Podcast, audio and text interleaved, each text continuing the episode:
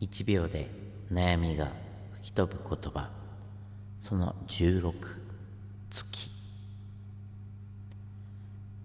ついてないと思う日はあまり動かない方がいいわ。別に運勢的な話じゃなくてついてない日は疲れていて不注意が多いんだと思うの。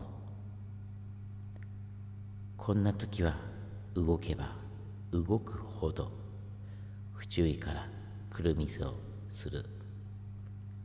だからあまり動かない方がいい。